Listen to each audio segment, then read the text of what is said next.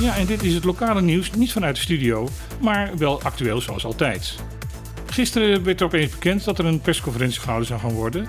Normaal gesproken wordt dat een dag van tevoren aangekondigd, nu maar een paar uur. Dat suggereerde dat er iets ernstigs aan de hand was wat opeens bekendgemaakt moest worden. Dat bleek niet waar te zijn. Het was eigenlijk een normale persconferentie zoals altijd. Gezaghebber Reina heeft benadrukt dat we de feestdagen ingaan en dat het heel belangrijk is dat mensen zich aan de regels houden om te gaan zorgen dat de grote hoeveelheid besmettingen, die op dit moment bekend zijn, niet nog veel groter gaan worden. Hij heeft ook bekendgemaakt dat op dit moment bij een helft van de besmettingen niet duidelijk is waar de bron ligt. Dit komt voornamelijk omdat mensen niet bereid zijn om aan het onderzoek mee te werken. De besmettingen waar de bron wel van bekend zijn, geven een heel duidelijk beeld waar de besmettingen plaatsvinden.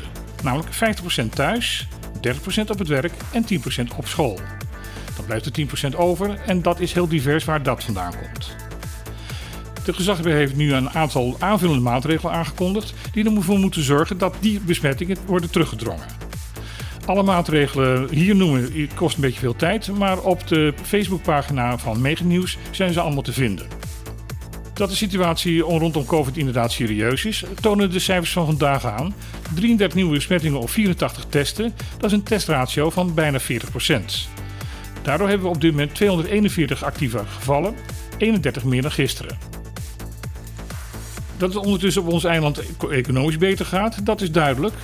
Dat is ook te zien bij de aantal aanvragen van de tijdelijke subsidieregeling loonkosten inkomstenverlies.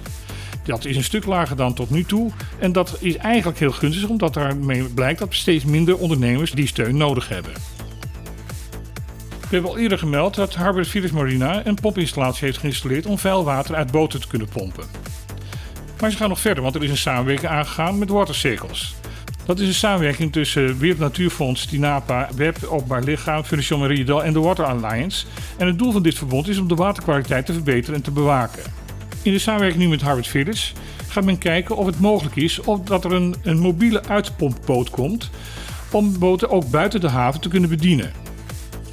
Zo'n boot zou daarnaast ook kunnen fungeren om andere aanvullende havendiensten te verlenen. Watercycles heeft ook een plan opgesteld om deze ideeën te kunnen financieren. Het gaat voornamelijk gezocht worden in een verhoging van de overnachtingstoeslagen. Aanstaande maandag zal de dienst uitvoerende onderwijs, DUO, een tijdelijk servicekantoor openen op Bonaire. Aankomende en oud-studenten kunnen daar in gesprek gaan over hun eh, studielening en over eventueel problemen daarmee. Het tijdelijk servicekantoor zal gehuisvest worden in het pand van de Belastingdienst en zal tot 10 december te bezoeken zijn. Dan weer een bericht over de ferrygate op de bovenwinden. Het ziet eruit dat de Makana veerdienst toch uiteindelijk zal gaan varen.